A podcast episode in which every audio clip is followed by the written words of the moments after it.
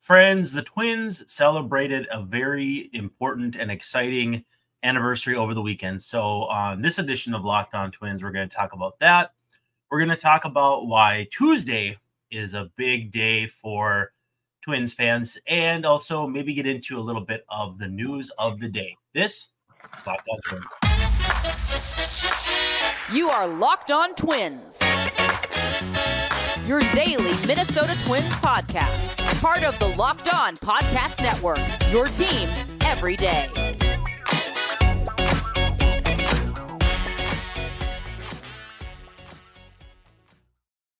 Hello again, and welcome back to Locked On Twins. I'm your host, Brandon Warne. You can unfollow me on Twitter at Brandon underscore W A R N E. And I am joined by good friend Dave Brown at Answer Dave Brown. David, how are we doing this eve? We're doing uh, fine, Brandon. It's warmed up a little bit. It's uh, still winter like, but it, it doesn't feel like the, the air is going to kill you. So that's good. I heard a rumor you had a late dinner. What did you end up eating? We went to this. Uh, we didn't went. I I got takeout at uh, 54th Street Grill. I don't know if you're familiar, but it's very TGI Fridays uh, ish kind of a place. Tipsy McStaggers and actually it was quite good. I had uh, a salad which I could use and um, mozzarella sticks to ruin it, uh, but they were both. It was very very good, very good. Apples and pecans and mozzarella sticks. Well, that sounds like what we did for lunch. We went to a place around here, and I got buffalo chicken strips and a bowl of cheeseburger soup. So yeah, not not what I needed, but it is what it is. Uh, thanks though everyone for making Locked On Twins your first listen every day. We're free and available wherever you get your podcasts, also on YouTube. And as part of the Locked On Podcast Network, we are your team every day. Gonna do my best not to be low energy this evening, Dave Brown, but I just watched an absolute abomination of a Timberwolves game. So it's uh yeah, it's a weird territory that we're in. Uh, today's episode, though, is brought to you by FanDuel. Make every moment more. Right now, a new customer can get 150 bucks in bonus bets guaranteed when you place a $5 bet. Win or lose, visit fanduel.com slash locked on to get started. Dave, the bearer of bad news can be either me or you, but James Paxton is signing with the Dodgers. Your thoughts? Well, I thought you said the Bears are bad news, and I'm like, well, tell me something I don't know. Yeah, right. Um, but uh, J- uh, James Paxton has been uh, plucked away by an eagle, and he's landed in Los Angeles. The news was broken, I suspect, by a friend of his. I saw on Twitter someone named Chad broke the news, and uh, he's from British Columbia, and he's not a reporter, but he seems to know Paxton's whereabouts, and people are crediting him. So, good job, Chad. Uh, bad job, Twins. Uh, this is the first time I feel a little unhappy about uh, whatever the front office is doing. I feel uh, it's a twelve million dollars or so with uh, incentives or including incentives, or I don't. Know, maybe there's more, but that is not a lot of money, and maybe that you know it's a it's a deal that only he would accept from the Dodgers. I don't know. I'm not in the room with Thad and all the guys, but um, this is a guy they could use, and uh, but I guess they're going to go with Louis Varland in the rotation, which is fine we'll see. At least for now, it kind of feels like that. And I think it's apt to note that Aaron Gleeman wrote on The Athletic, uh, went live today, near as I can tell, or as much as best I can recall. Um, the Twins are running the risk of squandering all the goodwill that they had from, you know, breaking the playoff streak, advancing in the playoffs, having a what I would call a respectable showing against the Astros. Um, and I'm usually the last one to kind of ring that alarm or sound that alarm. And it, you can have a freaking off season with one good move. You know, if they traded for Edward Cabrera, Jesus Luzardo, any number of pitchers that you and I have played badminton with back and forth in our banter. But it's still though, like it just reeks of like, what are you waiting for? And again, Gleeman's the same way. Like he's not gonna rip them and be like, whoa, you know, in December when something hasn't happened. Now we're an eyelash away from February. And a couple weeks beyond that from pitchers and catchers reporting, it's time to do something, man. Yeah, and well, I don't know if I feel the the uh, the weight or the inertia of the rest of the league. You know, the, the people, the fans of the of the other teams watching as the Dodgers add players like this. I mean, actually, for as much as the Dodgers have spent, uh, you know, they still ha- have some holes. So it's not it's not like Paxton is a huge, huge luxury, but um, you know, he he feels a need. But there's any number of teams that could take a guy like this and uh, and turn him into something to trade at the deadline, or uh, you know, turn him into a, a go from a one year deal to you know, like the Red Sox could use Paxton or the Orioles. That'd have been I a good fit. Yep. So, um, you know, it's not just the Twins, but you know, I, I, didn't read Aaron's piece, but I got the gist from a tweet, like yep. you know, like America would do. And um, you know, they're uh, I don't know, like if they're completely squandering. I think people tend to panic, um, and, and I, I don't want to be like that. But you know, there is, um, you know, there's a little bloom off the rose after what happened in uh, October last year, right now, and we're kind of all waiting for the Twins to, you know, yes, the AL Central is not very exciting, but um, you know, there's bigger fish to fry out there. There's a World Series to win, maybe, mm-hmm. and uh, we would like to see some more uh, proactive measures taken in that endeavor. I feel like Paxton in that rotation, it's it's got the potential to be a really good rotation, and it's got a potential for everybody to get hurt and them yeah. to be pitching like their number 11 starter at the end of the season. And, you know, if that were to happen, you know, they're, they're probably still good enough to win like 94 games because their offense and the rest of the team is just so good and balanced. But yeah, it, it, it just doesn't really make sense to me that the Dodgers are left standing with the best offer for him when they've already addressed so many needs and spent so much money. And there are so many teams who are in transition, needing pitching. The Orioles are a great, uh, a great, great example of that. And twelve million dollars, or actually, I think it's eleven base plus incentives. I think our friend Fabian of uh, Fabian Ardaya of the Athletics, the Athletics said something to that effect. Um, eleven or twelve, though, not that big of a deal. Uh, your TV deal or lack thereof should not stop you from giving 11, 12 million in one year to James Paxton. Am I? Well, it figures right? that uh, you know you're you're going to get something for your TV. You don't have uh, you know it is a one year contract, like you said. It is not a huge amount of money, certainly anymore for a pitcher uh, yep. relative to what they get paid. And uh, you know the Twins are going to receive some kind of money for their TV rights. It's not uh, you know maybe it all won't be wrapped up for years. Um, you know they, they won't have the uh, uh, you know the security or whatever of a, of a deal that goes into uh, you know 2025 and beyond. But uh, there's enough money to to pay somebody like James Paxton. Hopefully, the trade market will open up here uh, between now and opening day. Uh, I don't know if we can expect anything by the beginning of spring training, yeah. but um, I would expect some movement eventually, and it, we're just just going to have to be patient, which is not our strong suit. Well, and it just to me, I don't know what's going to change between now and spring training and now and opening day, other than teams getting players hurt in spring training and the demand becoming high again. And it's not as though other teams aren't dealing with the same thing, and maybe that's where that inertia comes from. But at some point, like the Twins, at, when they started to stink at Target Field, which was pretty much every year after the opening of the stadium in 2010, like they were good in 2010 and then just butt cheeks the rest of the next five years. Um, they cut the payroll with the idea of, oh, throwing money at this isn't going to solve it. You know, go sign Joe Blanton. He's not going to get you from 68 wins to 88 wins, obviously. But uh, if you've banked all that good that to use later, granted they've put some of that money where their mouth is with Carlos Correa, it's still just it's not good optics to be like, you know, I defended this team saying, hey, signing uh, Ricky Nolasco for $50 million didn't move the needle that much. You can't just buy, buy your way back into the uh, divisional race. But again, now the story of this offseason is not fully written either, but it's looking not great. And that's where I keep coming back to is like, I have been the one who's like, you gotta wait. You got you don't judge an off season until it's over.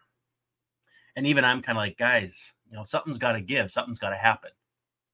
Well, you know, yeah, and I don't. uh It's not that I don't care about the optics. I guess I do, or see where they're important. But yeah. it's a matter of making sure that you have enough pieces, and I don't think that a $12 million James Paxton is going to be an excess or is going to prevent uh, Louis Varland from making starts or, you know, uh, there's, you know, there's upside there. Well, if you're, if you're hesitant to trade prospects, you know, like if, if the prospect trade is what's on the table, then you sign James Paxton and keep your prospects, right?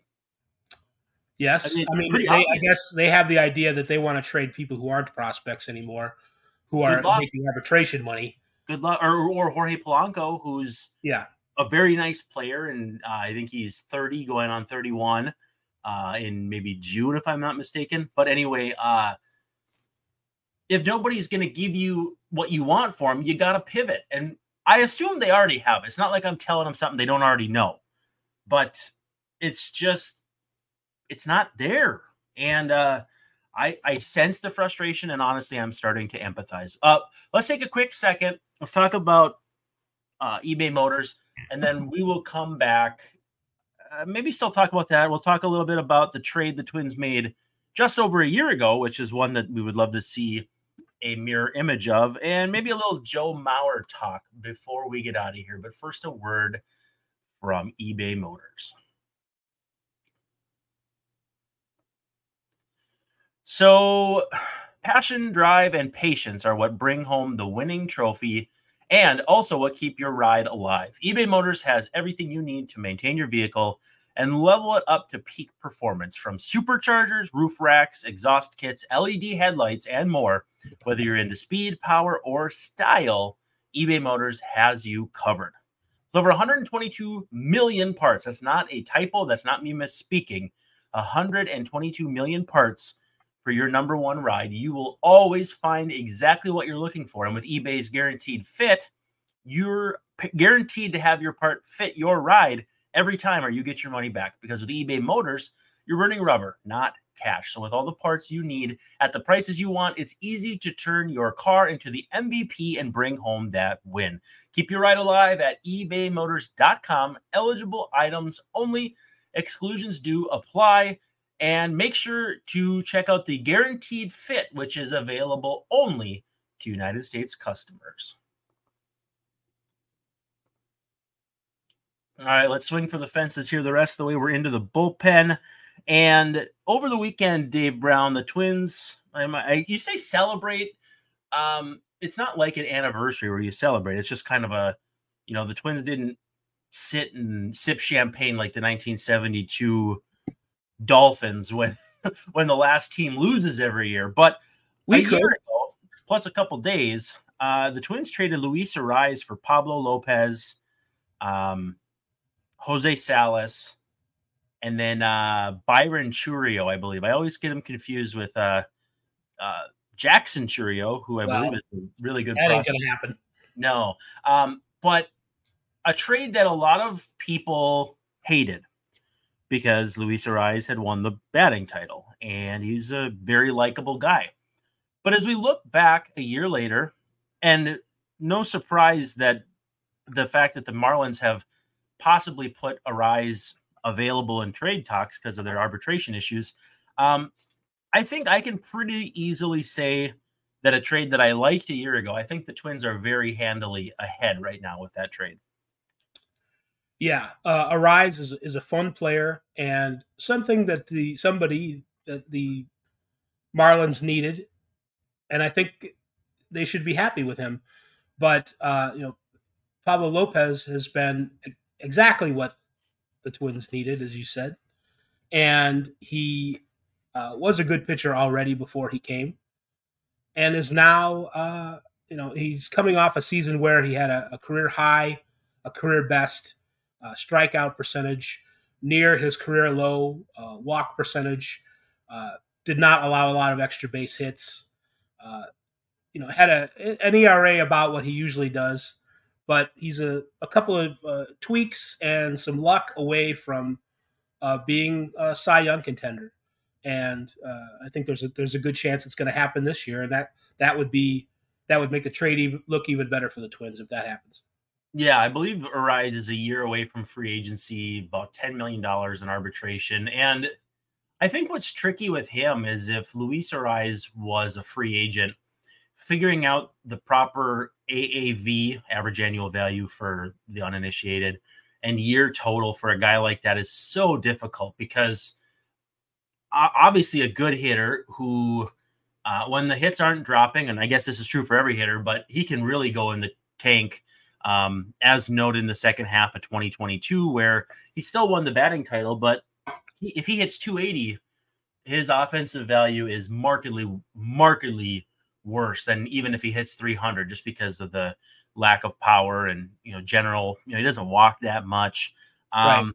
and we don't know how long he's going to play second base. He's had a history of knee issues. I don't know. Usually the pitcher is the more risky asset. I hate calling people assets, but a trickier player to evaluate would probably be a better way to put it. But um, I think the Twins did really well uh, getting a, out in front of it. I also too think, and I, I want to ask you because you might have a better national perspective of this. Uh, do you get the sense that the Twins are in the conversation or could be viewed as a team where pitchers go to get right, kind of like uh, was a Ray Searage with the Pirates and you got the Giants too. Some guys have gone there and and gotten things going again. I want to say DeSclafani, Alex Cobb, a few other guys. Um, are the Twins poised to join that mix, or is it more just Lopez was good and just needed to make a couple tweaks that he could have done anywhere? I, I suppose it could be a little bit of both.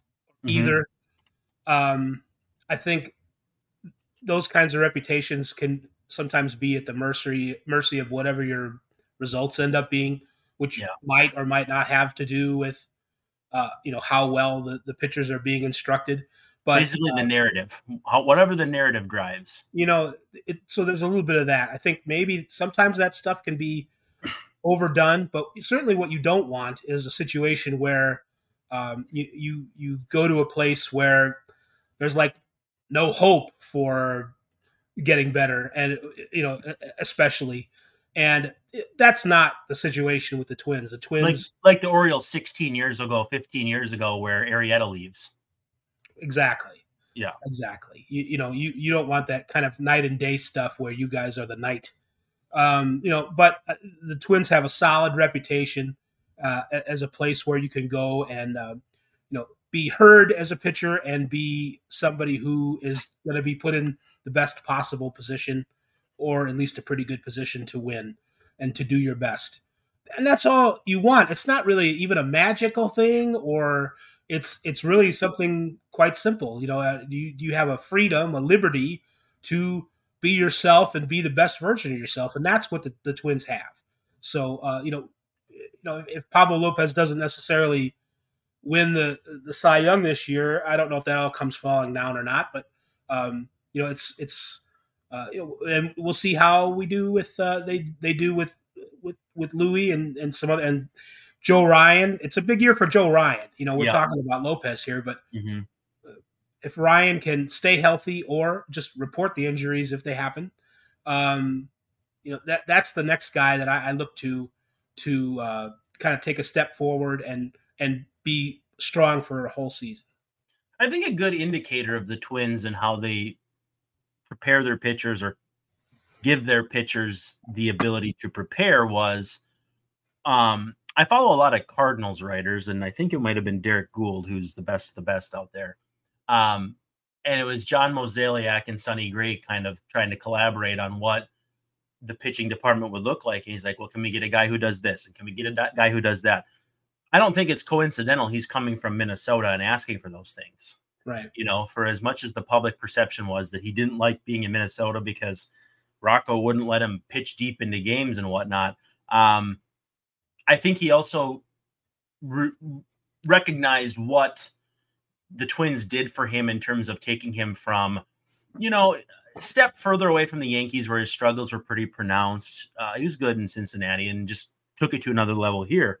But um, yeah, I think I think the fact that the Twins have those things in place to make a pitcher like that um, should only bolster how they're viewed as uh, a pitching development team, and not development in the sense of younger players, but even guys who maybe have hit a plateau. You know, you look at a guy like Pablo Lopez, and also I, I wonder what a Pablo Lopez extension would look like now as opposed to a year ago. I mean, it would be markedly different, don't you think? Yeah, I mean, definitely so. Uh, I think it's it's a good thing that they kind of jumped on that when they did, and Yep. it's uh, that's that, that that's sort of another reason why it's a little frustrating that in some other cases the, the Twins haven't been as aggressive as maybe we feel they should be or could be. Um, there because there there have been a couple of moves that they've made that have been you know kind of expensive, but really good, proactive, uh, good ways to spend money. You know, it's uh, you know you have to spend money to win, Scared money don't make money. and it's just a matter of doing it right. And they seem to be in a good position right now. That's that's one reason why we're kind of a little anxious or eager for them to sh- strike while the iron is still hot. To use a think- Do you think the Marlins would be hesitant to make another deal with the Twins, or not necessarily? Well, it's a new GM, right? So Right. Yeah. Yeah I just I just mean though. uh I don't know if that's a thing. Like I I highly doubt it. Uh, but you know what? Trading in the division is a tricky thing, and it's like if you make a good enough trade in your division where yeah, you know it stinks. You'd have to face. Let's just say if uh if the White Sox liquidated and the Twins gave him a ton for like Luis Robert.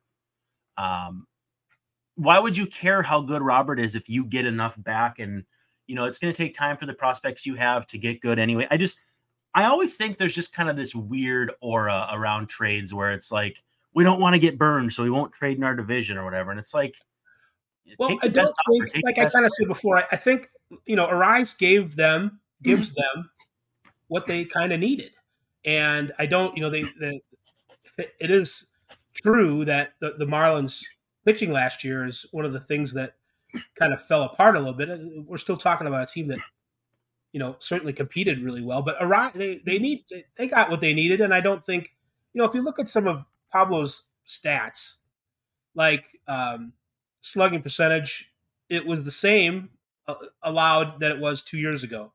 On base percentage, the same as it was two years ago. Batting average, uh, right around what he does. It was just a matter of, you know, a little bit better. And I, I think there's a there's a decent chance that he could have had that same kind of season with the with the Marlins. But Arraez gave them what they needed and then still need. The, the Marlins lack uh, offensive punch, and uh, so to in the context of your question, would they be afraid to? I don't think so. I don't think that they the, the Marlins have to feel like the, the Twins pulled one over on them. I think w- the way I would term it with Lopez too and, and pitchers is how they can become better without changing their stats is you just kind of limit the waves. You know, if Right. you ride a high wave, low wave, high wave, low wave, that midpoint's the same. Well, if you limit your highs and lows, or at least your lows, um, you know, you can stick around a general same ERA, a general same whatever, uh, but improve. So I don't think it's all all that unusual to say that he improved, even though some of his numbers were pretty similar to before. Um, without naming names, because I don't know, it doesn't really make sense to name them.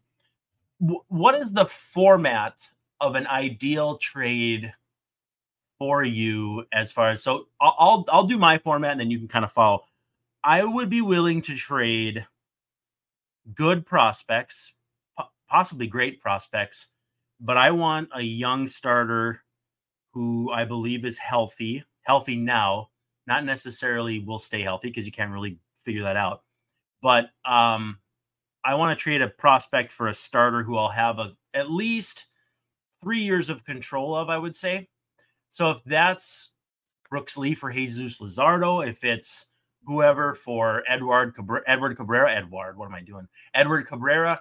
I'm not saying you gotta follow any of those names, but the prototype for me for what's going to make the most sense is to pair off some of your prospect depth and get a young starter who may not be that number two this year, but you get them in your system, you find out what they're good at, you find out what they need to get better at, and you make them the best version of themselves by next year, and they're your guy. So I, I, that's what it looks like to me. I think if you trade someone like Jorge Polanco, that value coming back isn't as high, and the value leaving actually is bigger because of his clubhouse. He's been on the team forever. He's a dang good player, but teams aren't going to value him that way. So to me, the ideal, most efficient way would be to find a prospect who has crazy value in the league um, and flip them for a really, really good young starting pitcher.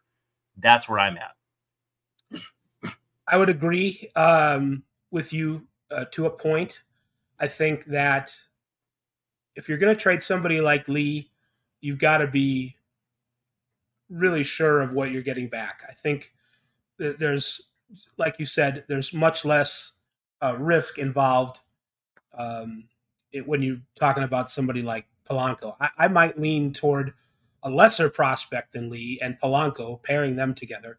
Yeah. For, for somebody, you know, that where we're not necessarily going to, if they miss on him, maybe it isn't the end of the world. So, yeah. um, and, and, maybe that is kind of ha- trading half scared a little bit and maybe that's not the best way to do it. But I, I think, you know, for the Twins to go deeper into the playoffs this year, and then maybe the year after that, they, they're going to need somebody about as good as Sonny Gray coming back in one of these trades, or someone is going to have to sprout from no, the floor, you know, well, Pat, forty man roster to do it. Paddack, this pitcher maybe. has to be really good. yeah. Um, when you look back at that trade, are you surprised the Twins got not just Pablo, but a pretty good shortstop prospect. I mean, he had a tough year, but a good shortstop prospect, and then a lottery ticket besides. Because you know, I know the trade values website. You know, I I'm not a big proponent of it, but it had the Twins just absolutely squashing them in trade value. Um, yeah, those things. The, the trade, you know, I don't know about about that part of it. I do remember being surprised. I, I was thinking at the time I'm kind of surprised that the the Marlins didn't get a prospect like that back in the yep. deal, just because of the uh, you know the, the, upside that and the importance the way the league is of having a pitch, you know, adding a pitcher like Pablo to your rotation. Uh, but I suppose I think about player values first in terms of how good the player is, rather than you know, and later I think about well, how much control do you have? What's the salary? You know, mm-hmm. what, what's the? I mean, th- those things are obviously important too, and they're certainly things that the front offices look at when they make trades. So I think that's kind of where that's coming from. It was a matter of what the the Marlins were up against at the time uh, with with Pablo's contract and what it might have looked like had they, you know, they, they weren't going to sign up to an extension. That's just not what they're they're into right now. So um, it, again, it was you know, it was a matter of uh, the the other things about that make Pablo valuable uh, coming back, or less valuable because he happens to be due a payday. Yeah, well, and the the Marlins valuing Arraez the way they did when the Twins wouldn't even play Arraez at second base regularly is a curious proposition, but you know they apparently saw enough to do him at second, Jazz in center, and all that crazy stuff. I I can't make heads or tails of it, but part of me wonders if they would play Jorge Polanco at short just to really, you know, really gum up that up the middle defense. But um, I don't know. That's neither here nor there. Uh, let's uh, let's wrap with this. How you feeling about Joe Mauer's uh, candidacy as we are on, I believe, Hall of Fame selection show Eve, if I'm not mistaken. Yeah, we're oh, as we as we talk, we're about uh, 17 hours, I think, something like that, away from the like announcement. Uh, the the tracker is looking good.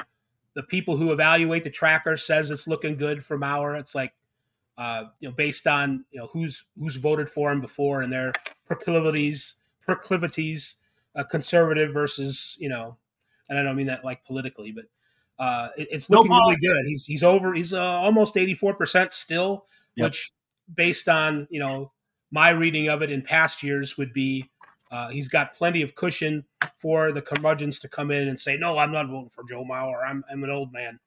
No, get away from me." If that happens a lot in these ballots, I think Joe still has enough, um, you know, uh, cushion to uh, to get in on the first ballot, which is uh, a, a surprise in the long run, but a deserved one.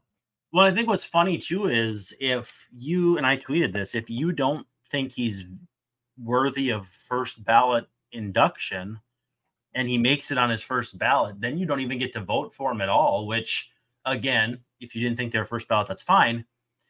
But then you don't vote for them at all. And if they make it in, that means all of your peers did think they were. And that makes that, uh, to me, that draws your judgment into question. Uh, I'm not trying to be a jerk about it or anything, but just to me, um, you know, if you didn't vote for Joe Mauer just because you didn't think he was a first ballot Hall of Famer, well, I guess you're missing out. Yeah, you are. And it's uh, some voters have always kind of put in that extra thing about the extra honor of being a first ballot Hall of Famer. And I guess I do too, from the standpoint of, well, if he's one of the 10 best players, yeah, he should go in as soon as he's as soon as he's available to. So that's what it is. It isn't so much that Joe Mauer did something that Carlton Fisk didn't do or Piazza. Yeah, uh, I, I, don't necessarily think he's better than those guys. So right, because he's not. Just, but he is a Hall of Famer, and by all accounts, he's going to get it tomorrow night. Well, we have to wrap up. We have ten seconds before we go over our uh, allotted time. So again, thanks, Dave, so much. Thanks for everyone listening, and you've been listening to and watching Locked On Twins. We'll see you tomorrow night.